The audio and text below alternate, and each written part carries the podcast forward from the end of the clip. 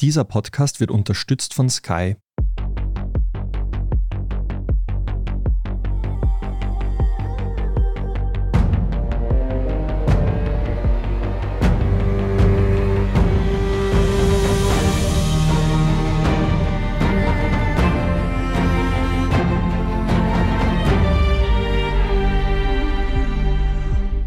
Ich bin Michael Steingruber. Ich bin Doris Prisching. Sie hören Serienreif, den Podcast über die zukunftsweisende Welt der Serien.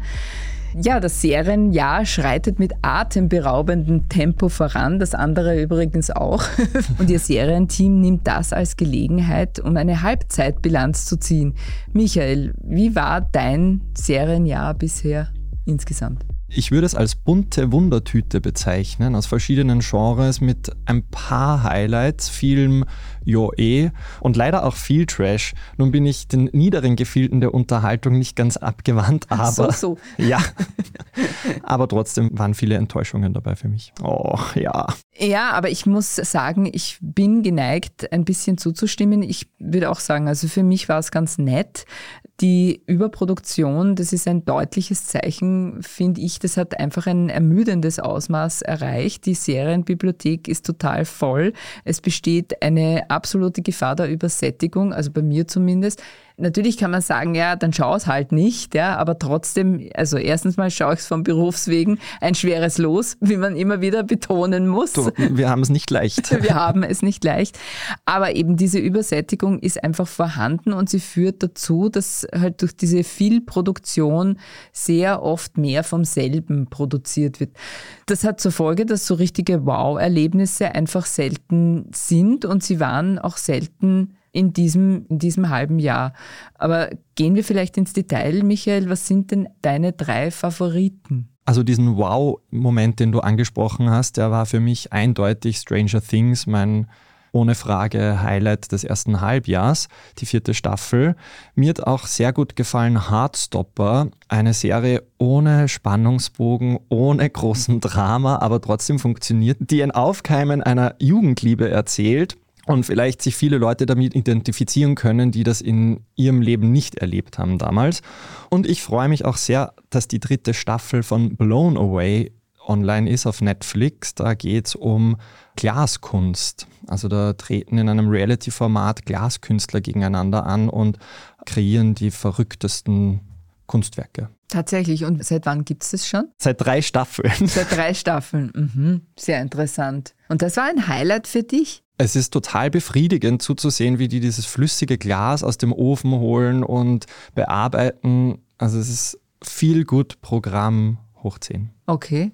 Und da gibt es eine eigene Community. Ich muss nachfragen. Also ich kann es dir und auch allen anderen nur empfehlen, da mal reinzuschauen, weil es wirklich dieser Werkstoff so faszinierend ist. Und in mhm. Europa ist es nicht ganz so präsent. Hier töpfern die Leute eher, kommt mir vor. Aber in Nordamerika gibt es da eine ganz große Community, auch so öffentliche Glass-Workshops, wo man eben auch selbst Gas blasen kann. Große Empfehlung. Mhm, danke, danke. Werde ich mir anschauen. Ja, meine drei Favoriten sind ein bisschen anderer Natur. Also ich habe keine Glasbläserkunst. Mein Favoriten Nummer eins, und ich weiß nicht, ob ich mich dafür ein bisschen genieren muss, aber es ist so, ist tatsächlich Bridgerton. Ist doch super, warum genieren? Ja. Guilty Pleasures sind total legitim. ja, danke. Es ist nämlich für mich auch ein bisschen schockierend gewesen, diese Erfahrung zu machen, weil ich die erste Staffel tatsächlich in Grund und Boden gestampft habe und vernichtet habe, weil ich alles so schrecklich gefunden habe und dieser Kitsch und das ist alles ganz furchtbar. Und bei der zweiten Staffel habe ich mich aber total versöhnt, weil ich, muss man sagen, sie vielleicht auch erst verstanden habe. Mhm. Ja. War dir bei der zweiten Staffel nicht so wenig Sex? Das fand ich bei der ersten besser. Okay, das war definitiv mehr, das stimmt. Ja. Mir ist es nicht abgegangen, um ehrlich zu sein. Also ich habe erstens einmal diese Diversity-Geschichte viel, viel spannender und interessanter einfach auch gelöst gefunden. Ich fand die Figuren sympathischer einfach und nicht so klar, nicht so straight in ihre Aufgabenrolle hineingewachsen. Ich habe viel entdeckt darin, was mir in der ersten Staffel einfach auch gefehlt hat. Ja. Viel entdeckt habe ich auch bei Funeral for a Dog. Das war Barbara Alberts Seriendebüt, das ich sehr schön fand, nämlich auch aus dem Grund, weil es ein starker Gegenentwurf ist zu dem, was wir an Serienkonsum mittlerweile gewohnt sind und was wir auch gelernt haben. Ja. Wir sind sehr stark geprägt von amerikanischen Serien und auch der amerikanischen Art der Serienerzählung. Funeral for a Dog versucht hier einen anderen Weg zu gehen, nämlich die Geschichte über die Figuren zu erzählen, sondern auch über die Orte und über die Plätze. Und was den Platz betrifft, das ist ganz besonders wesentlich und das macht halt irgendwie auch den Zauber dieser Serie aus. Das spielt in Italien am Orta-See, Lago del Orta, direkt auch im Ort selber. Und das ist ganz, ganz schön anzuschauen. Es ist aber auch schön, die Schauspieler spielen toll. Es ist ein spannender Gegenentwurf. Der dritte Favorit ist Shining Girls. Das ist eine Apple TV Plus Serie mit Elisabeth Moss. Einfach auch, weil ich Elisabeth Moss total liebe. Das ist die Handmaid's Tale und natürlich auch Mad Men Schauspielerin. Ganz, ganz großartig. Shining Girls ist so ein bisschen eine Rückkehr zu Das Schweigen der Lämmer. Also da geht es auch um einen Serien Serienkiller und eine junge Ermittlerin, die sich daran abarbeitet. Und mein vierter Serientipp ist The Girl from Plainville. Das habe ich mittlerweile schon gesehen, weil Chloe Sevigny einfach top ist auch in dieser Serie. Und es gibt aber eben halt noch eine zweite großartige Schauspielerin, das ist Elle Fanning, die Michelle Carter spielt. Die Serie, da geht es um eine wahre Geschichte, True Crime Story, um eine junge Frau, die einen jungen Mann so manipuliert, dass er sich das Leben nimmt. Chloe Sevigny spielt die Mutter und sie, Elle Fanning, die wir sehr gut kennen und sehr gerne mögen, oder ich mag sie sehr gerne aus The Great, wo sie Katharina die Große spielt, eine Serie Starts Play, ganz, ganz großartig und ganz großer Serientipp. Und sie spielt diese Michelle Carter und wie die zwei miteinander umgehen und spielen und sich sozusagen aufeinander prallen, das sind wirklich zwei Welten. Das ist einfach großartig. So sind meine Favoriten. Jede Serie hat auch ihre großen Momente. Ist dir da was in Erinnerung geblieben? Was wäre für dich ein Great Moment in einer Serie? Also der greatest Moment dieses Serienhalbjahrs war für mich eindeutig aus Stranger Things Staffel 4, der Moment, in dem die Serienfigur Max durch das Lied Running Up That Hill von Kate Bush aus dem Bann des Bösewichts wieder gerettet wird. Gänsehaut pur. Ja, voll. Extrem, extrem starke Szene. Ja. Bei mir ist es ja auch, das ist schon irgendwo auch, also Stranger Things habe ich jetzt bei meinen vier Highlights nicht gelernt, um mich von dir auch zu unterscheiden. Zwei irre Momente der Raserei hatte ich in Stranger Things. Erstens ist die Szene mit Schweigender Lämmer, wo also Robin und Nancy sich in den Keller begeben und die ist so eins zu eins nachgemacht, wo ich also wirklich auch sehr lachen musste, vor allem auch vor dem Hintergrund, das Zielpublikum oder eine Zielgruppe kann mit dieser Szene wahrscheinlich nicht viel mehr anfangen, oder? Die wissen stimmt, gar ja, nicht, stimmt. woher das stammt und dass das eine Parodie ist. Und ich liebe Parodien und deswegen hat mir die Szene wahnsinnig gut gefallen, wird mir echt in Erinnerung bleiben. Und die zweite ist dann eben tatsächlich auch Running Up That Hill, aber auch ganz großartig. Und ich bin wahrlich kein Heavy Metal Fan, aber die Szene mit Eddie und Master of Puppets, ich glaube, da würde ich auch Headbangen. Großartige Szene. Und auch beide musikalischen Referenzen sind ja eigentlich auch nicht sehr zielgruppengerecht oder dadurch erschließen sich junge Leute jetzt auch die Musik der 80er und 90er Jahre. Ist ja, wie super. schön, wie schön. Also das finde ich auch toll, ja. Und ich habe jetzt auch wieder Kate Bush wieder entdeckt. Sie läuft und läuft und läuft und das ist wirklich auch, also großes Verdienst Stranger Things für Staffel Nummer 4. Wir machen eine kurze Pause und melden uns gleich wieder. Bleiben Sie dran, wenn es mit unserer gnadenlosen Halbjahresbilanz weitergeht. Tops und Flops. Außerdem werfen wir einen Blick in die Zukunft, was das Jahr noch bringt. So viel vorweg, es kommt einiges auf uns zu. One, two, three. Mehr Action. Mehr Nervenkitzel. Mehr Emotionen. Die besten Geschichten an einem Ort erlebst du nur bei Sky. Mit unseren neuesten Sky Originals und preisgekrönten internationalen Serien. Sky, wo Serien zu Hause sind. Das Jahr war bisher bunt auf der einen Seite, durchwachsen auf der anderen Seite, ganz nett haben wir gehört, aber auch ohne ganz große Highlights bis auf Bridgerton und Stranger Things.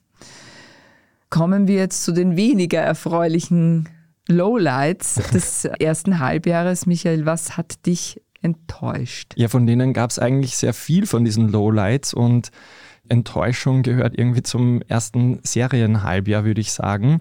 Aber besonders herausgestochen im negativen Sinn haben für mich Inventing Anna, die Serie über diesen Con-Artist Anna Sorokin.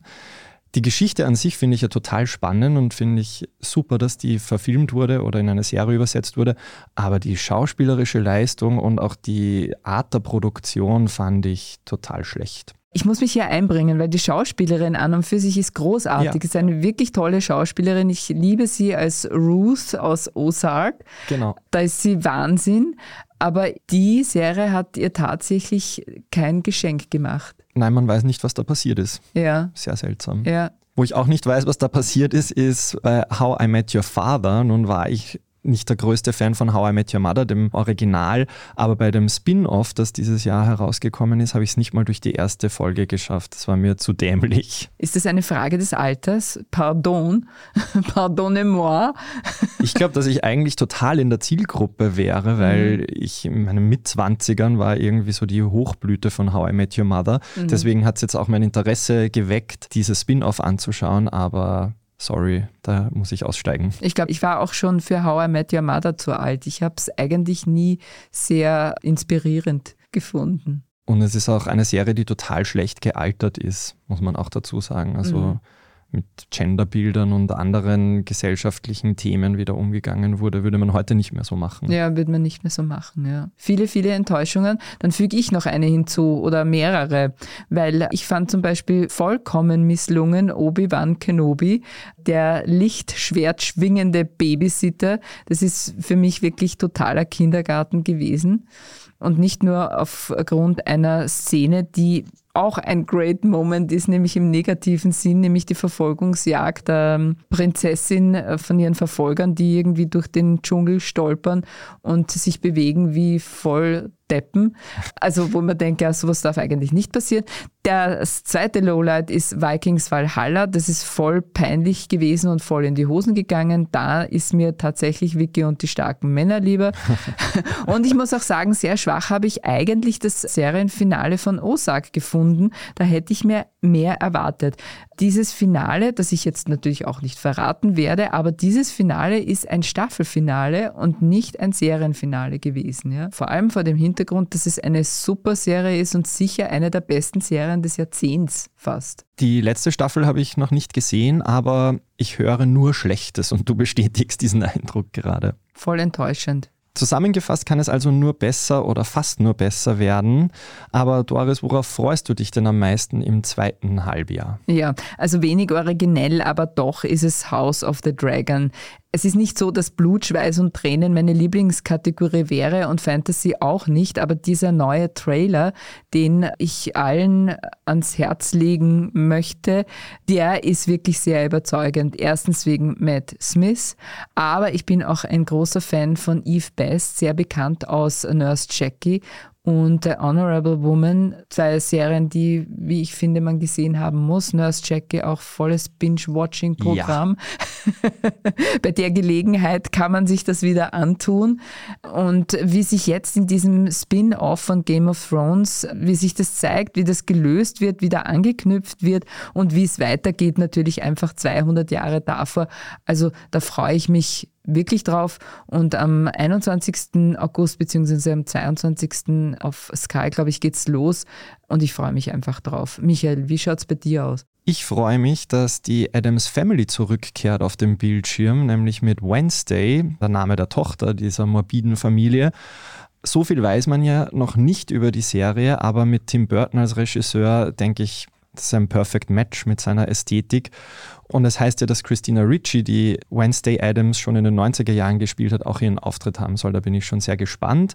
Und du hast schon Game of Thrones angesprochen. Ich bin schon gespannt auf Herr der Ringe, die Ringe der Macht. Eine epochale Produktion ist da sicher garantiert, aber schauen wir mal, wie die schauspielerische Leistung und der Plot sein wird. Da bin mhm. ich noch etwas skeptisch. Mhm. Das werden wir dann erörtern, wenn wir am Ende des Jahres über die absoluten Highlights des Jahres 2022 sprechen. Was heuer noch kommt, ist Interview with the Vampire. Das finde ich spannend, nämlich als Serie. Showrunner ist Roland Jones. Der Mann kennt sich nämlich mit Remakes aus. Er hat Folgen von Wiederaufnahmen von Perry Mason geschrieben geschrieben, weitester Exorzist als Serie. Keine große Serie, muss man dazu sagen. Ja. Also hm, es kann so oder so werden. Dann kann man noch erwähnen, The Good Fight Nummer 6. Staffel 6 kommt am 8. September. Darauf freue ich mich sehr. Und die fünfte Staffel von The Handmaid's Tale ab 14. September. Das ist doch eine Herausforderung, da fünf Staffeln zu machen. Und ob sie dieses Level halten können, darauf bin ich gespannt. Wir werden sehen. Und für uns bedeutet das viel Material zum Schauen. Absolut. Schrecklich. es gibt Schlimmeres, würde ich sagen. Und das war es auch schon wieder mit Serienreif. Wenn Ihnen dieser Podcast gefallen hat, dann freuen wir uns über fünf Sterne. Damit Sie keine Folge verpassen, abonnieren Sie uns bei Apple Podcasts, Spotify oder wo auch immer Sie Ihre Podcasts hören. Wir danken wieder Christoph Grubitz an den Regeln und Ihnen fürs Zuhören. Bis zum nächsten Mal und frohes Schauen. Bye, bye. Bye.